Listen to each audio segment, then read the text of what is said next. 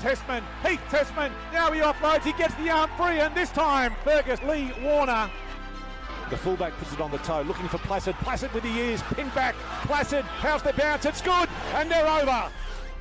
Must be very close, the cavalry arrive to support him, they drive him over, and the tries awarded.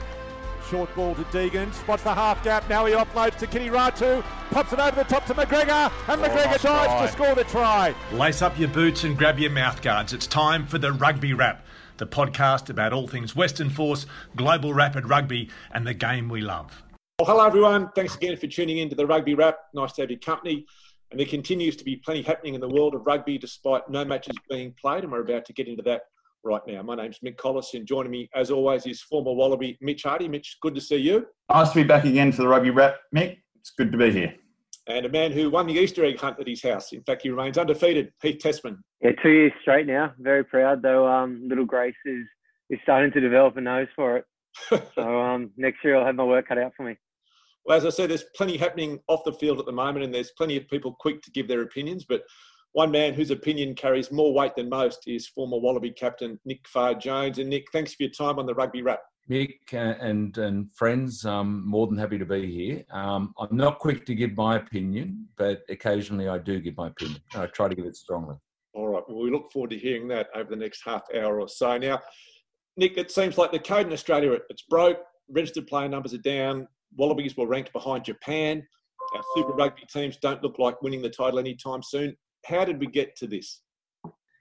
Mick, just to quickly, I, I suppose, put you guys and your, your viewers in, in perspective. I mean, I, I was chairman of New South Wales Rugby for a period of about five years, from uh, maybe about two thousand eleven to two thousand fifteen. I stood down in leading into the World Cup in two thousand fifteen. Um, I tried as hard as I could as chairman of New South Wales Rugby to, to put some perspective, to try and speak to to Waratahs, to Super Rugby, most importantly to the Australian Rugby Union, as it was then, um, give them perspective in, as regards the importance of the community game and the need to invest in the community game and not just focus at the top of the pyramid. Um, when I stood down in September two thousand fifteen, I basically did two things. Um, I had a two-hour lunch with Cameron Klein in London the week leading into the Rugby World Cup final to try and give him my download. He was the incoming chairman of, of Australian Rugby Union, uh, replacing Michael Hawker at the end of the year. I, I thought we had a very positive two-hour lunch. I tried to tell him what was, you know, high on my priority list and what he should focus on for the goodwill of the game. And the second thing I did, I suppose, around then was because I'd beat my head against the wall of, of the A R U at St Leonard's, um, with people like Kerry Chikorovsky trying to push, you know, the, the, the women's story and the importance of that. And remember, that was before we won a gold medal at the Olympics, which all of a sudden changed that scenario. But just trying to push community rugby, um, I basically decided that, you know, I didn't achieve what I wanted to as chairman of New South Wales Rugby. So I decided that the only way that I was going to get a passion back for the game was to effectively cut the umbilical cord and get away from the game and just distance myself. So when I talk to you guys tonight about, um, you know, my thoughts on rugby, remember, I have been quite distant to it intentionally because I need to, because I want to become passionate about it again. And to become passionate about it again, I need to know that we're going in the right direction. Um, and so I've just been involved in the last couple of weeks on a few discussions with a few people about getting us back in that right direction. So why do you think your suggestions were falling on deaf ears? I have no idea. I, I, I think that we made some major errors when the game went professional. When you look at the number of people that are employed by the game, um, the number of people at Super Rugby, I mean, you know, I, I think we've got about one hundred thirty, one hundred forty employees at Rugby Australia. I mean, I don't want to go through some of the roles, but it's ridiculous. You know, we, we won the World Cup. I was lucky enough and privileged enough to captain a team in ninety-one that won a World Cup. Um, we had one assistant coach, I think a doctor and a physio. Uh, I think Rugby Australia back then had five um, professional people. Now, I, I understand it was an amateur game then. I understand the need of the professional game, but I think rugby league in Australia has just been exposed by Channel nine for this just over lavish, um, basically, you know, administrative um, process that just wastes money and spends too much money. And I think that that's how the bottom line is, Mick. I think that chief executives justify their, you know, their, their elevated wages by saying that one hundred twenty people effectively report to them. It's ridiculous. I think you could run Rugby Australia with forty people. You could streamline it. You could have you, you could have base case wages, retainers, and you could have K P Is.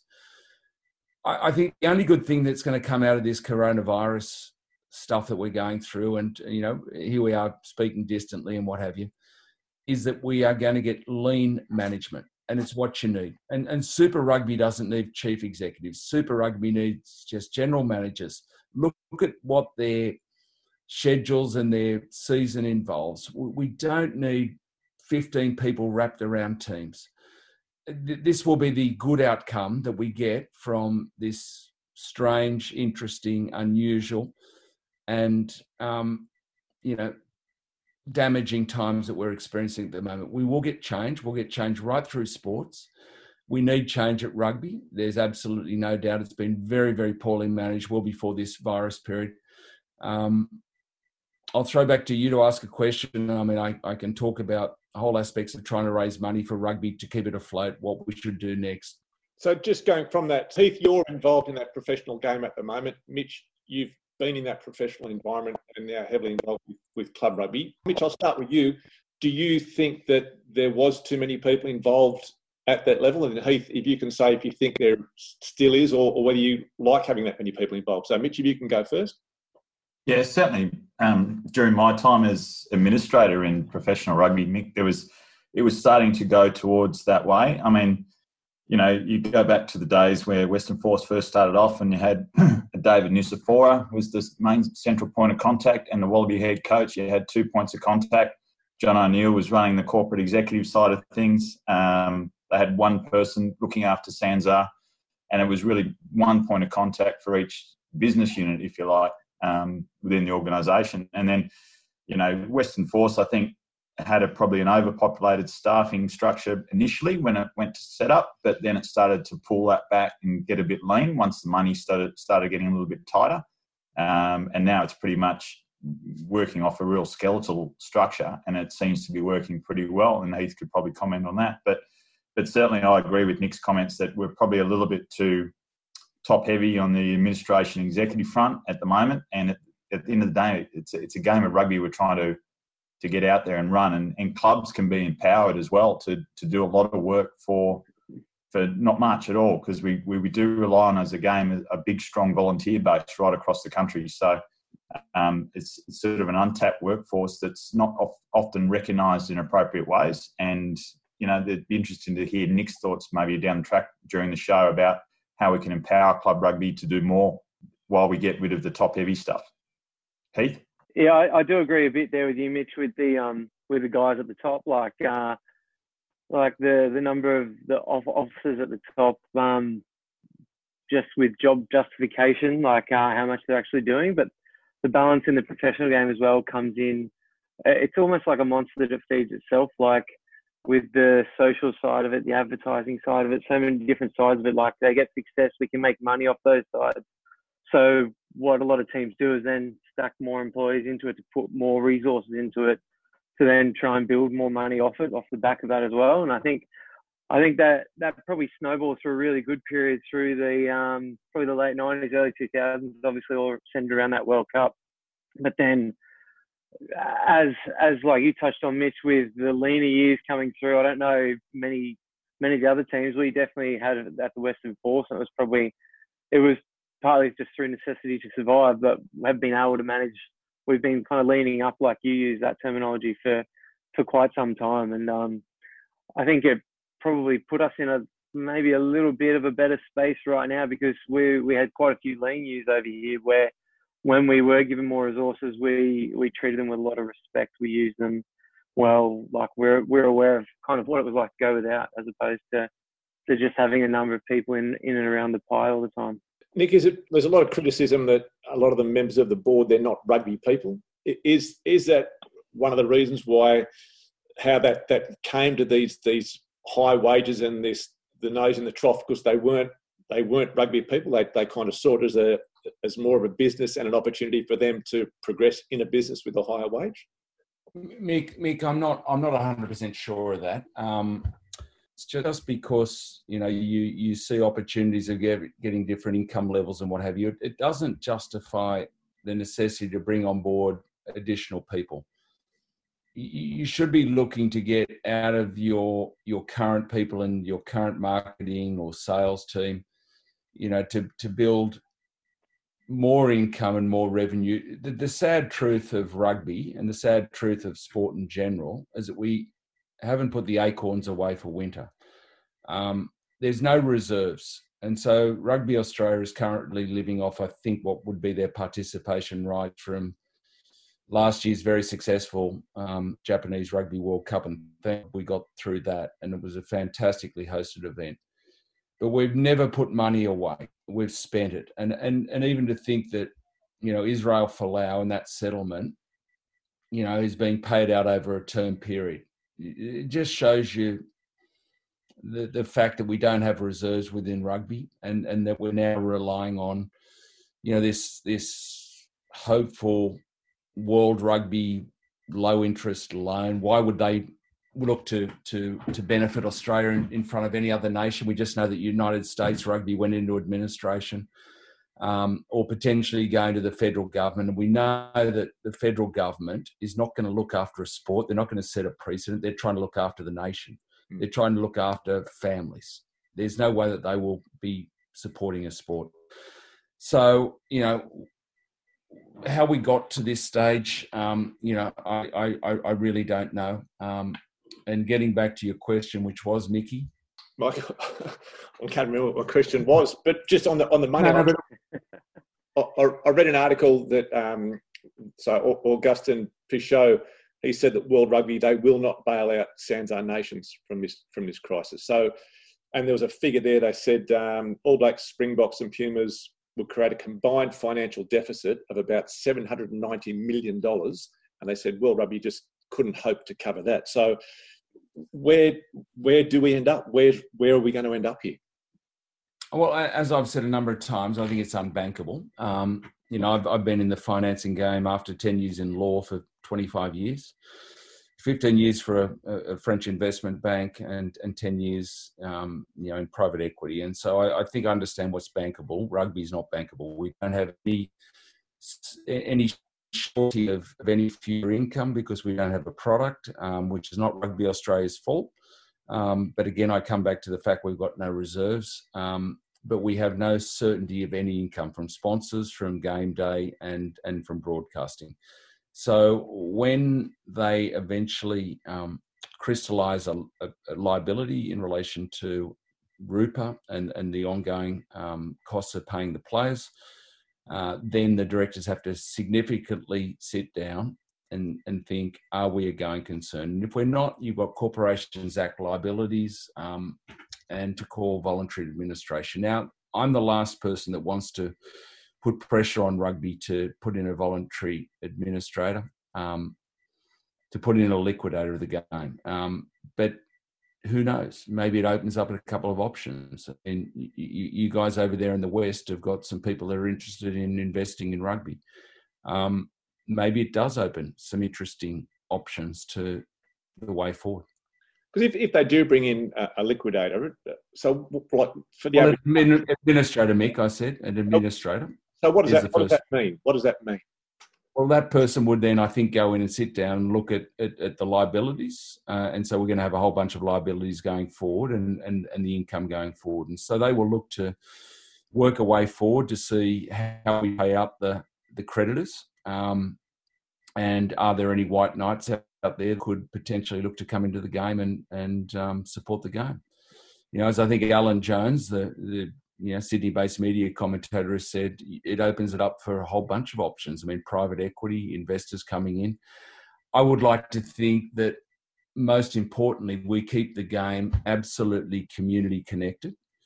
And so that anyone who comes in doesn't come in with interests of, of benefiting, you know, from a profit perspective, um, you know, looking to on-sell something, but looks to come in to invest, you know, to keep it in in the current constitutional, um, you know, sort of grounds that we've got. And I think the constitution of rugby has to change.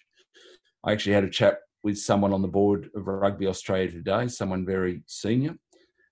And I said, we have to go down the New Zealand rugby approach, which they adopted when the game went professional in nineteen ninety-six. We have to make sure that Rugby Australia um, actually does rule the game, and that the franchises, you know, um, basically align to them in relation to everyone they employ in their support structures. Now, I know that didn't work for Western Australian rugby, but I can assure you in a reconstituted board, uh, it would work for Western Australia.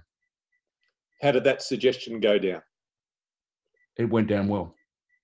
And and how would that benefit Western Australia? Uh, you would have representation as far as, this is just N F J's view. Yep. Um, and and you would you would have a strong voice at the table. Um, you know, I I think we've we've understood that in the last two, three, four years we've we've somewhat blown our game up, and um, we need to to bring everyone onto the table. We need to, you know, cut a lot of the the slack that we've had in the game out, sadly, for some people, and and we need to just change the culture.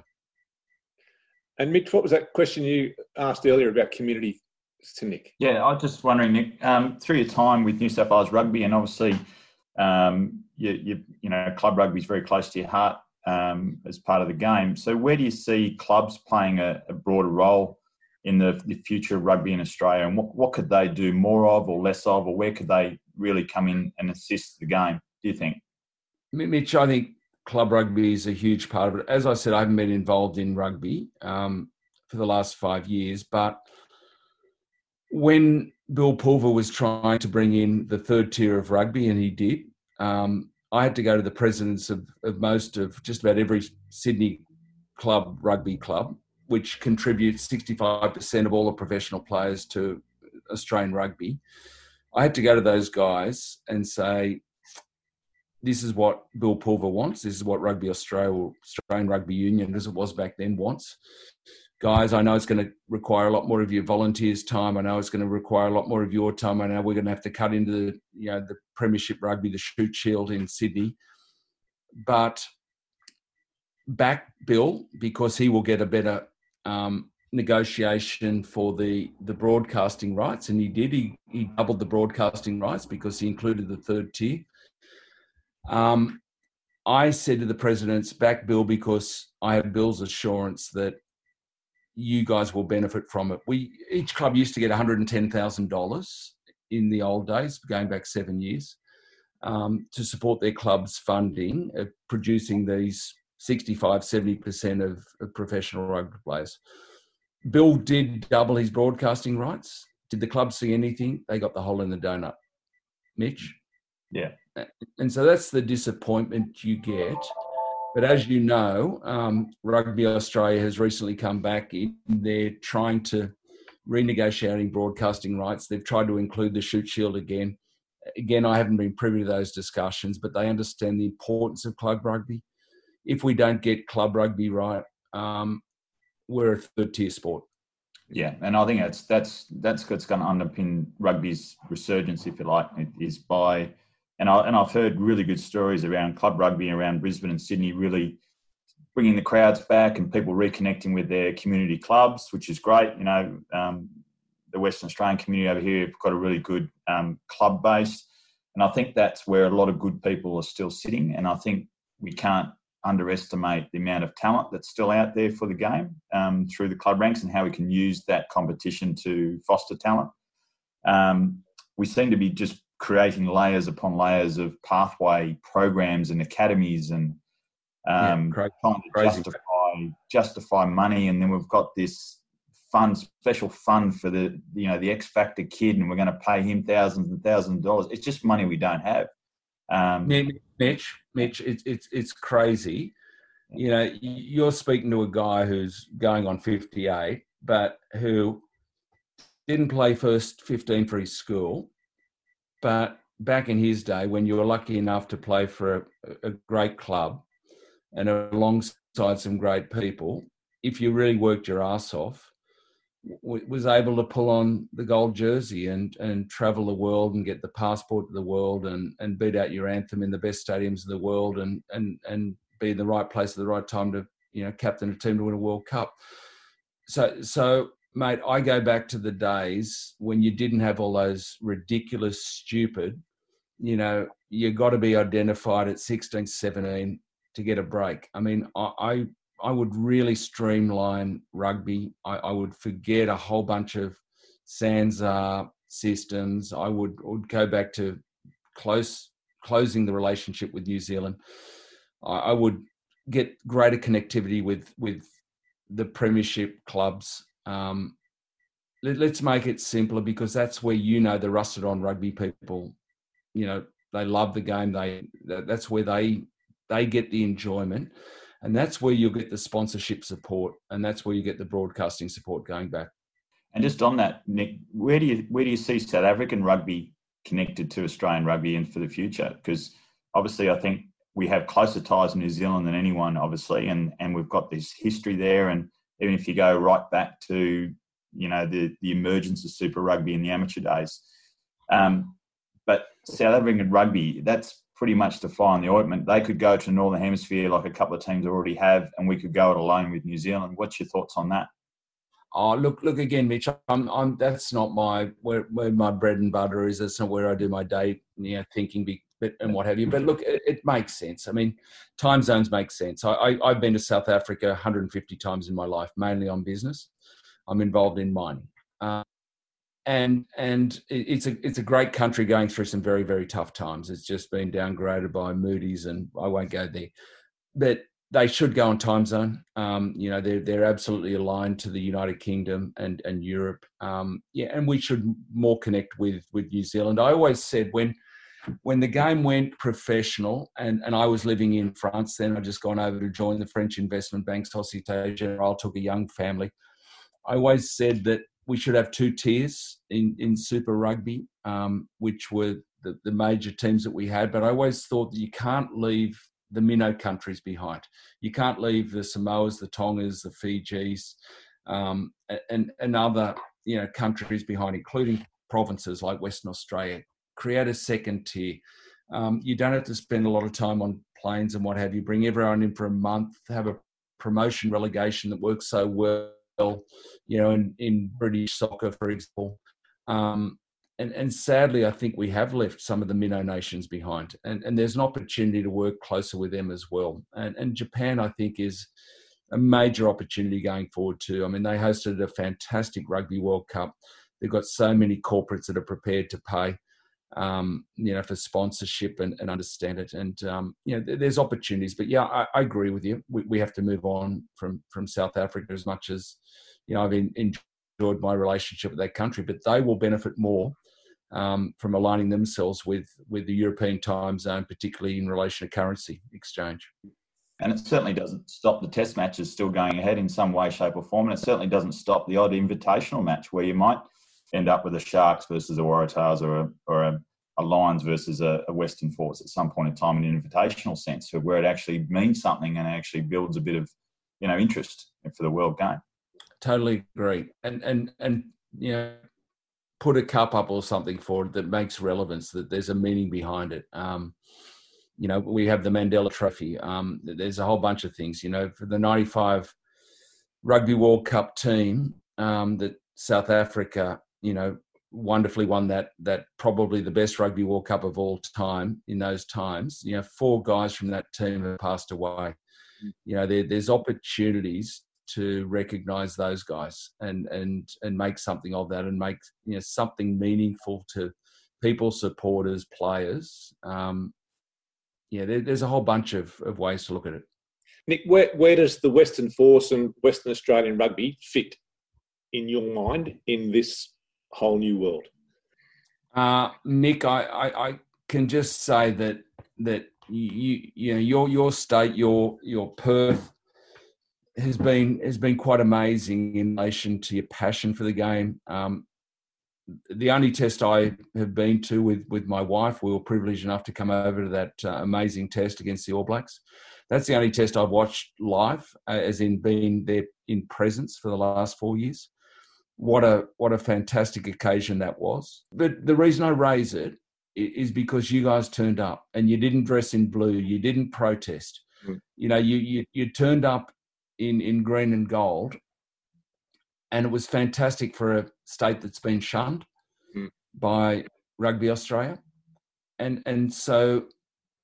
in a way, you, you, you, your, your people can be seen as the heart and soul of the game going forward, um, and the preparedness to, you know, hopefully break, you know, break olive leaves and or whatever it is, olive leaves, you know, and, and come back to a, a sense of let's work together and how we can do that. And and and we we do know that your state is is doing extremely well. We've got, ex, you know, um, we've got record iron ore exports, um, you know, going to Asia, um, which is thankfully keeping our economy somewhat on on care and maintenance. Um, and so some people are doing well, and and and we need some people to come out of here and say, with goodwill, that we're prepared to support. But we can only support if you've got the confidence that you've got a revised constitution, you've got the right people on board.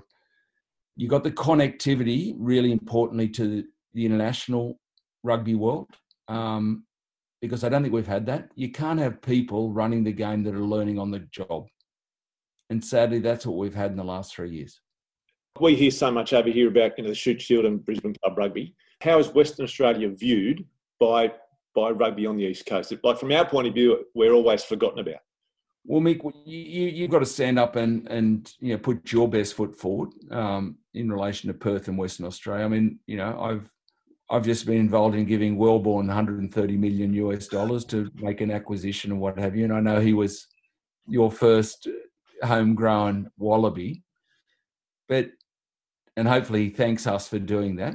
Um, yeah, giving him one hundred thirty million US dollars is not, you know, chicken feed. Um, so he made an acquisition of a little project over in West Africa. Um, but we did that very quickly. Now, I want more Welborns, okay? So where are you placed in producing more Welborns, Mick? And I know you were okay. You you went on to represent Australia, um, but you didn't pull on that gold jersey. So where are you guys placed in your systems of developing young players? I mean, do they disappear to Aussie rules? Because that's the big game over there. Um, Are you bringing on any more Wallabies? Well, I think I'll throw that to, to Mitch and to Heath, because I know... Yeah, well, let's throw to Heath. I think, Mick, I've, I've done a bit of chat. Heath, Heath has got a, working alongside a few young blokes in the program at the moment. Heath? They're, they're definitely on the way. They're, they're not far off. Um, I think in, in more recent times, originally with the amalgamation of the Force and then, you know, some players going down to other super teams, we've seen some guys step up to Wallaby level. Um, Richard Hardwick comes to mind. First up, uh, Jermaine Ainsley, another young prop who developed and, and played his club rugby over here. Um, I think the next batch are, are on their way now. Like, there was probably, uh, I wouldn't say a, a, a lull in the production over the last few years, but there was just that little bit of uncertainty for a period where, you know, some guys decided to hang around, some younger guys decided to make a real go of it, and, and they had opportunities elsewhere, so they've taken those. But coming into our, our squad this year, I think uh, it's roughly a third of the guys are all have developed through not just the pathway, but club rugby as well over here. I mean, I, I agreed with you guys strongly before with our um, our need to kind of get away from get away from the academy system, or really strong academy system. Um, you know, nowadays it does still feel like if if if you're not targeted or ID'd at fifteen, sixteen, then you might as well give up. Um, because, I mean, it hits home for me. I didn't get my first first professional rugby game of rugby till I was twenty-four years old. So I was someone who came through, was able to, you know, play a bit of state rep and a bit of schoolboy stuff and things like that.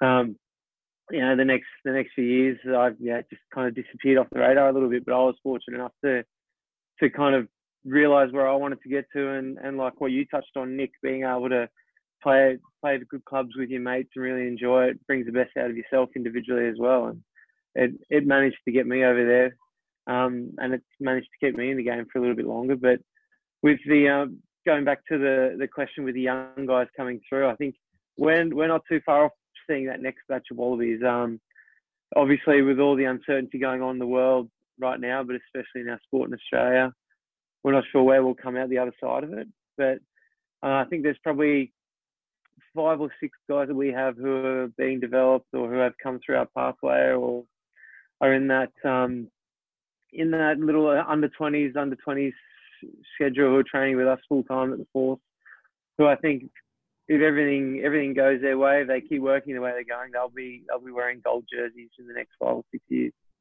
Because, Nick, there was, a, there was a time there, it was a couple of years ago, and there were more West Australian rugby players who had brought, developed here, more Western Australians in the in the Wallaby squad than there were Western Australians in the Australian cricket squad. So that it, it has been, there are players here that are good, you know, and even like Mitch's young fella, um, Jack, he learned all his junior rugby and played all his grade rugby here in Perth, but he's he's gone across to the Reds because, um, and Mitch, I, I I guess when the Force got kicked out of Super Rugby, that that sort of seemed that was the pathway that these kids had to leave the state again, which is what John Welborn had to do a long time ago. Whereas it would be great if if players in W A could stay in W A to play for the Wallabies, have more John Welborns without having to go away, like Dane Haylett-Petty, Cole Godwin, young kids that that went on to to play from Perth to play for the Wallabies.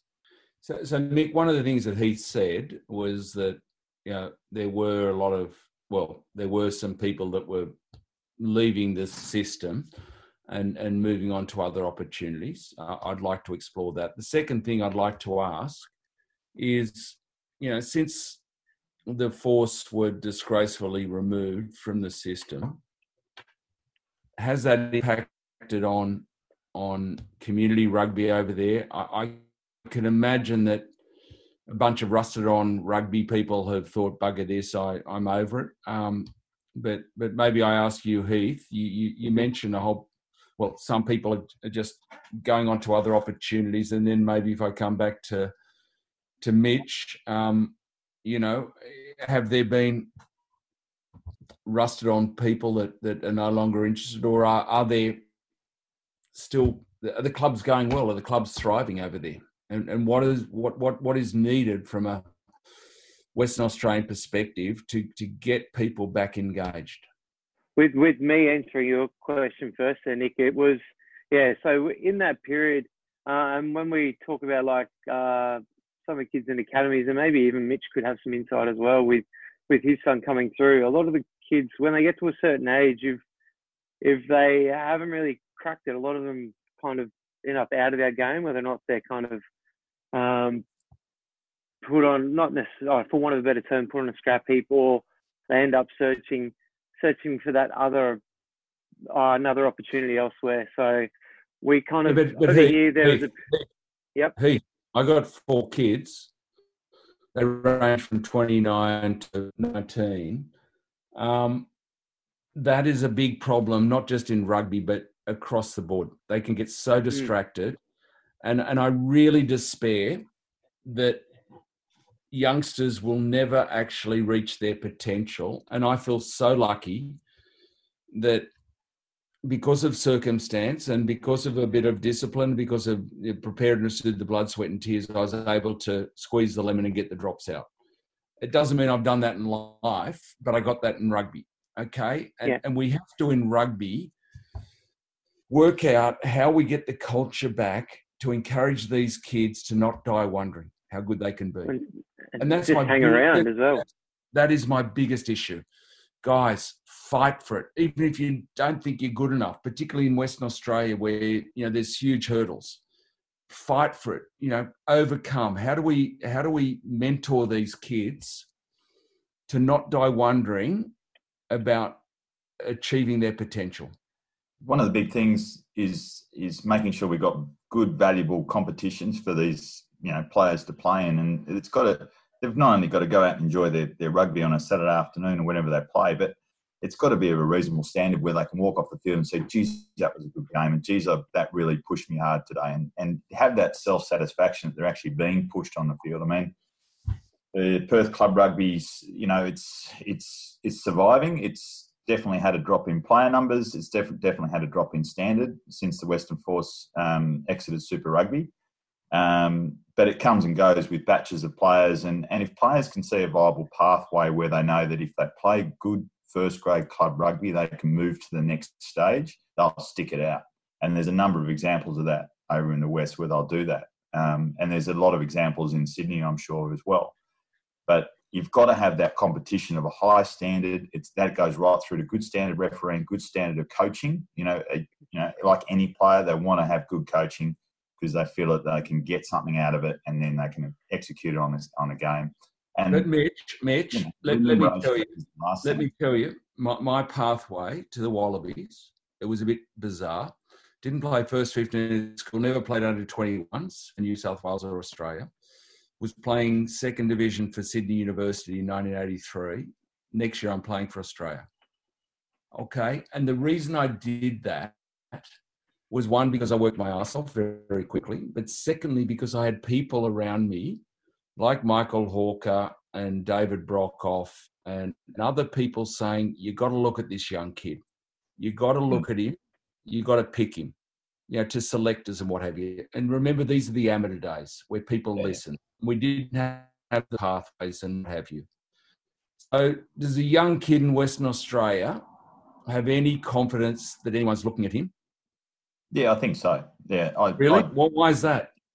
Well, yeah, you know, I think with the way they've set up the systems and the coach networks, you know, they do talk regularly about who's playing well and who, who isn't. So who's looking at a Western Australian seventeen-year-old kid? Uh, well, there'd be Steve Anderson from who runs the academy, yeah, yeah. who reports through the, the, the A R U. Um, the Western Force coaches I know have got their eyes on a number of kids in the local competition. I use, for an example, an Alex Musabaka who plays down Associates, a good little number eight, uh, played for the Australian under eighteens this year, okay. um, was given the opportunities and what have you, and he's he's a real talent for the future. But and he's he's on the you know one of the development programs at the moment, but he's already playing first grade rugby down at Soaks and doing really we've, well. We've brought him in to spend a bit of time with us as well. Yeah, good young I mean, kid. I was, playing, guys, I was I was playing I was playing three years of grade at Sydney Uni before I got selected. So playing yeah. first grade's not not a big deal. I just want to make sure these kids know that someone's looking at them and, and they actually have potential to go higher. Um, yeah, and it's and I think to your point, Nick, it's about then sticking it out. If it doesn't happen in the first twelve, first year, agreed, or agreed, and that's where young kids, Mitch, yeah. get get frustrated. And because of, you know, I was never online. I never, I still am not online and all that stuff, but they get distracted by other busyness in life. And, and that's the biggest problem we face. But what I want young kids to experience is, is, as I said, squeezing the lemon and getting all the drops out. I do not want young kids, whether it's in music, drama, um, their academia, their, their work life. I, I'd want them doing what good they can be. Yeah, absolutely. And I guess that's, you know, one of my little soapbox things is, that I harp on about is the role of sports scientists these days and getting, keep on ruling guys out of playing rugby. You know, you just see these guys, oh, you can only play twenty minutes this week. You can only play forty minutes this week. You can only run this much or that much. I think, you know, just the role of sports scientists, yes, I agree there needs to be there, but the influence they had of have, have on players playing, I think, is one of the, the unfortunate things in the game at the moment. And I know, Heath, you might have a different view on that because you're a current player, but certainly from my observations, their influence is far too great. Uh, no, I I agree with you to some extent. It's probably the older I get, the happier I've been to just get the uh, tap for twenty minutes. But I think, I think, and that's, I think it's. Hey, but Heath, the, Heath, the can I ask you? Yeah. Would our game not be better?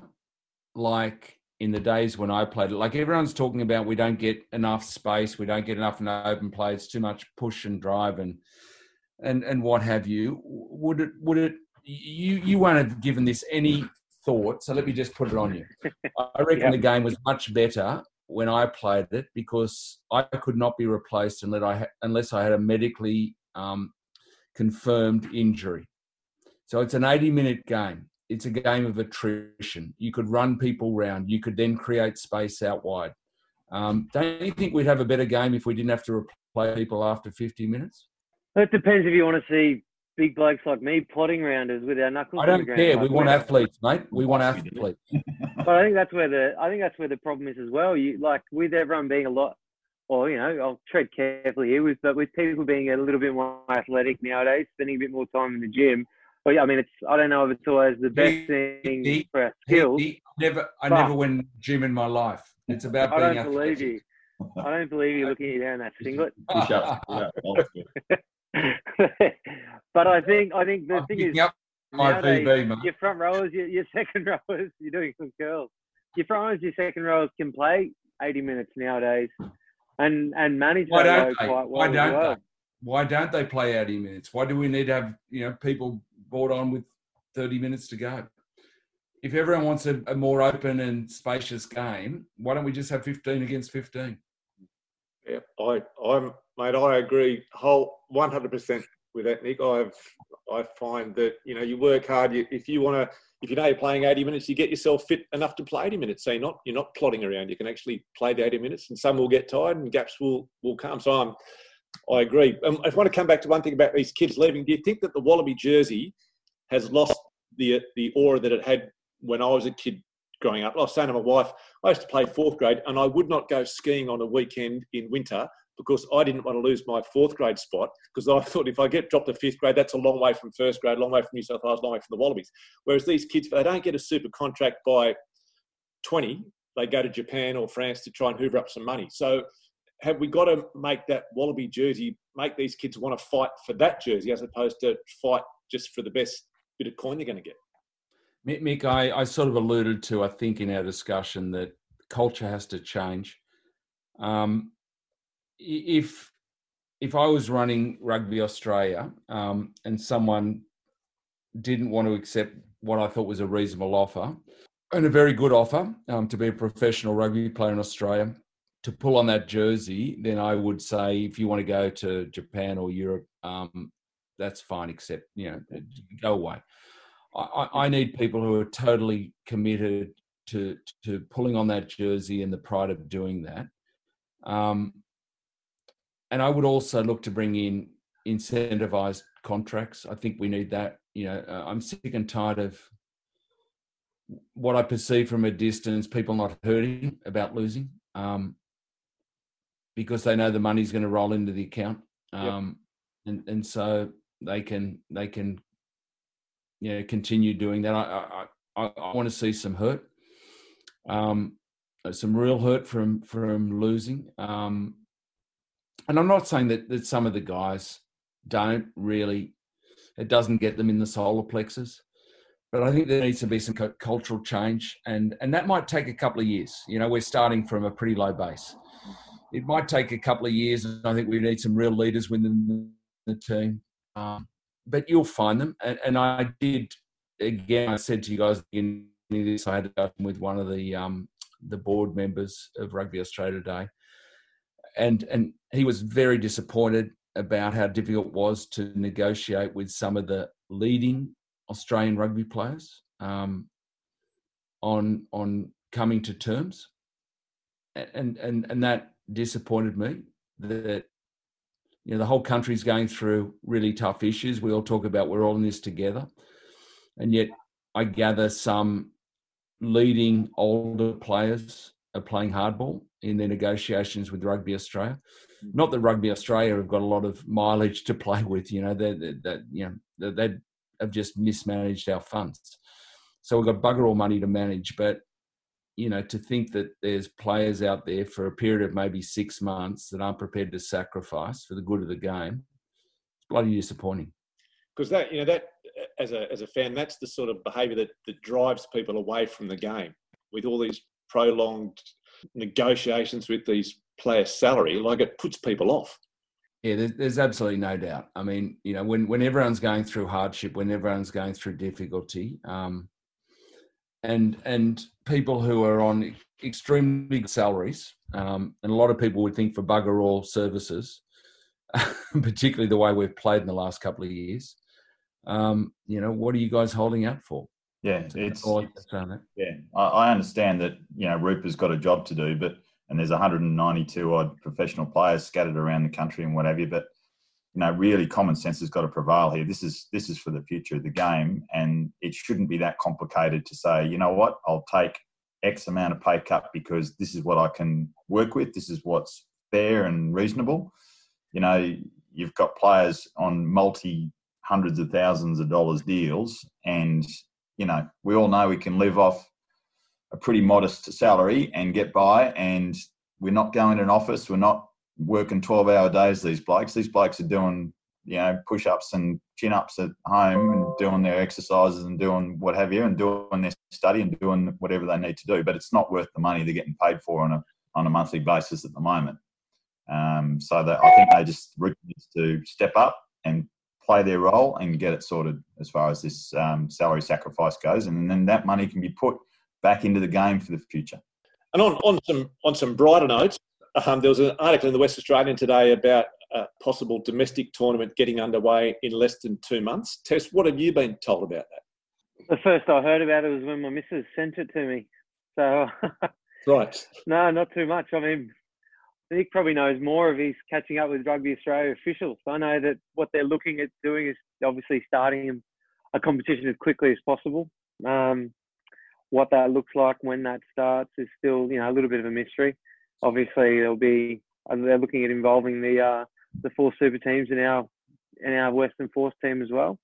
Um, there's obviously there's been some other teams mooted past that, but whether or not um, whether or not any of those teams are concrete or not, or who is actually seriously being considered through Pacific nations, through Japan as well, that's still uh, still a bit of a mystery to me as well. Nick, do you know anything about that? That team, that competition starting in a couple of months, it was reported in today? No, I don't know anything, Mick, but, um, you know, who'd know with some of those um, innovators and entrepreneurs in your state? Uh, I wouldn't be surprised if anything. And there was, a, in the same um, article today, there was talk about the having a, a, a competition here for the, the whole rugby championships where they bring the All Blacks, Springboks and Argentina to Perth for six weeks to, to play out this tournament. Do you think, is that likely to happen? And do you agree with that? Do you think that's a good idea? Is that a question to me, sorry, Mick? Yeah, I think so, yeah. Uh, well, why not? I mean, I, I think anything to bring content back, um, because at the moment, the biggest problem Rugby Australia's got is they've got no content. They've got no surety of income, therefore, from Fox. Um, that's why they're unbankable. And, and again, they can't, you know, put their hand out at the sponsors. So just like rugby league is doing, just like A F L is doing, um, we need to be looking at at something, a plan, a plan.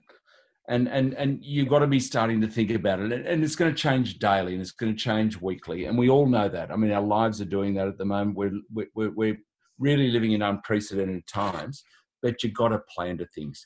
So I would have no problem, and I would hope that no player would have any problem with, you know, setting up camp in Perth, you know, and and, and Western Australia, and and looking to. I mean, you've got the most magnificent stadium there. Um, why wouldn't you host all those games from there? It'd be fantastic. So why not get on the front foot? I mean, what we need in these difficult times is entrepreneurs. We need people with vision. And we need people to, you know, not look backwards, um, albeit I think R A at the moment are looking backwards to their mistakes, but look forwards to the, the vision, the opportunity, and and look at just like rugby league and Peter Volandis is doing so well over here in Sydney as to how we do restart, um, you know, and, and not get, you know, deal with the changes that are happening daily. But look at a plan, and why not Western Australia? I mean, you guys deserve a payback. One one thing just on that, the whole innovation and entrepreneurs. You've got a guy like Andrew Forrest who he's got the he's got the ideas, he's got the money to back it up. Would you like him? Would you like to see him involved in Rugby Australia, or do you like him actually being outside of that little bubble? Look, probably outside at the moment. But look, I've known Andrew for over, you know, two decades. Um, you know, we know each other well through the mining industry. um, and also other things we've been involved in. But but look, you need people like that. I mean, anyone who's passionate about the game, and Andrew said he has, and he's backed you guys in, in Western Australian rugby, um, you know, unbelievably, and, and good on him. Um, but you need people like that in inside the square. And, and I think he was really poorly dealt with um, by Rugby Australia. You know, that meeting in Adelaide, I think, you know, he was dismissed, um, his offer. And, you know, if if I had anything to do with Rugby Australia going forward, I mean, I'd be certainly handing out that olive branch to, to Andrew to come on board and, and use, not, not his money so much, but his his skill, his, his connectivity to Asia. I think that's the important thing. He's got an amazing connection with Asia because of what he's done with commodities. And um, he understands commercial opportunities, and he understands broadcasting, and that's number of eyes on sets, and, and he understands Asia. And why wouldn't you involve him? So there are some green shoots in rugby in the country, in Australia, you think? Yes. yes. I mean, we're going through a very difficult period in the, in the you know, in, globally. Um, I don't see a lot of green shoots at the moment. Um, but can, can the game survive in Australia? You might need a white knight. I, that's all I'd say. You might need a white knight, and you're not going to get that from government funding because of their need to focus on families through this period. Um, you're not going to get it. Probably you're not going to get it from corporates. So you probably need a philanthropist. Whether rug, World Rugby will come on board, as we've we've heard about, I, I doubt, because how can they prioritise Australia in front of it, any other country that needs money?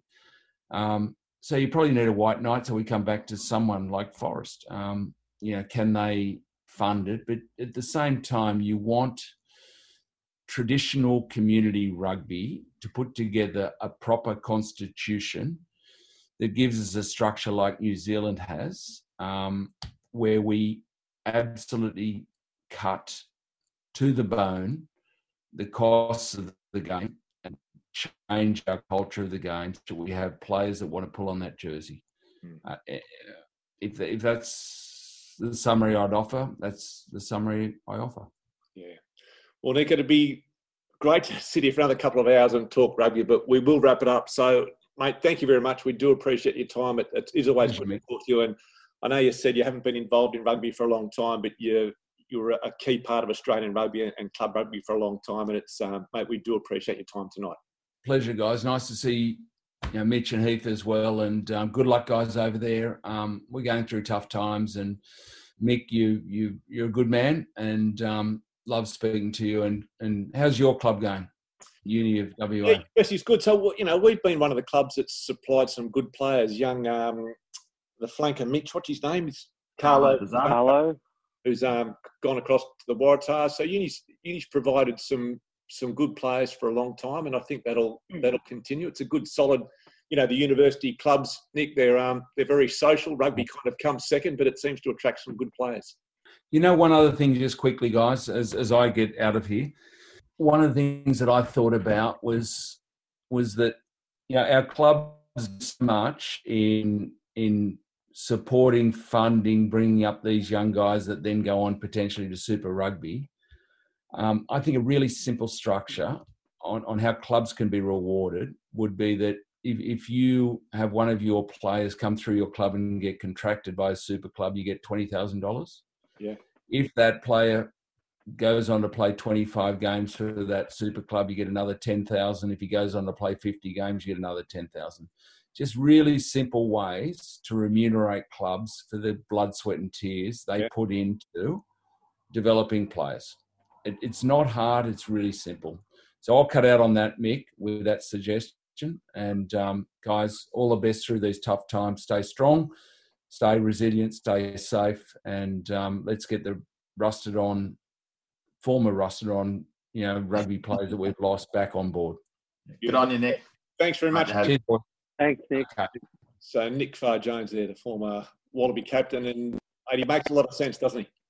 Yeah, it's great just to listen to him and just get his views on the game, Mick. And I know, you know, there's there's so many good minds um, out there in the, the rugby alumni uh, um, right around the country. So, you know, th- these guys have got a lot to offer. I mean, they've got so much knowledge and business experience and just passion for the game still. And you can hear it in Nick's voice that his passion's still there. So wonderful just to sit and listen to his views on the game and, and just to um, to see where, where his mind's at with how he can support it going forward. I really like that idea of the money, almost like the transfer fee that the English clubs have. If you've got a young kid that does get picked up, that the clubs get rewarded from that. I think it's a fantastic idea. I think as well that that encourages clubs to be more professional as well. Like it makes them want to start producing more players. It puts a little bit more onus on the clubs to to producing those top level players, to keeping guys playing at their club for longer as well, and it gives them that incentive. And I think any money that goes into club rugby is um, is good.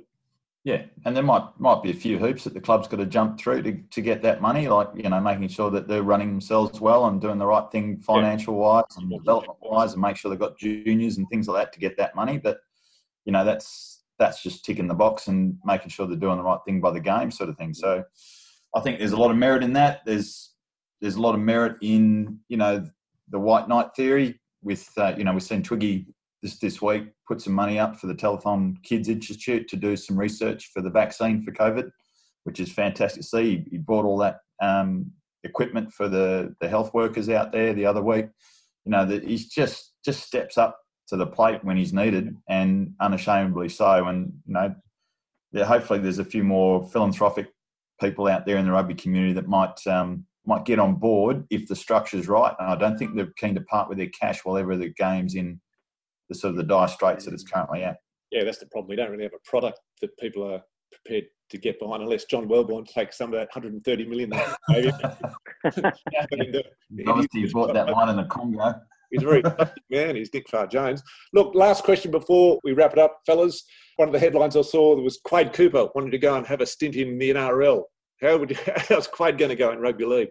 What, as a cheerleader? No, he wants to have a run. They got, they're looking for some short-term contracts with N R L, and he's put his hand up and said he reckon be a good number six. Oh, good stuff. No, I reckon he should do something. I mean, he, he's such... You have a look at the flick passes he's doing on YouTube. He's definitely got a bit of spare time on his hand. Um, you know, like, you just... Quade, Quade was a really talented rugby player, but, you know, he's just... If he wants to go try other things and, you know, go knock yourself out. Um, and I think that goes back to Nick's point.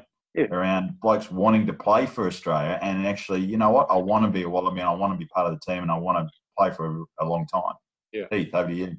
All right, here we go. Imagine having, I know it wouldn't be, it's a bit of a nightmare for me thinking about Quade um, having an extra ten metres of space on me on a field. So maybe, I don't know if that talks more about his ability or my inability to be a rugby league player.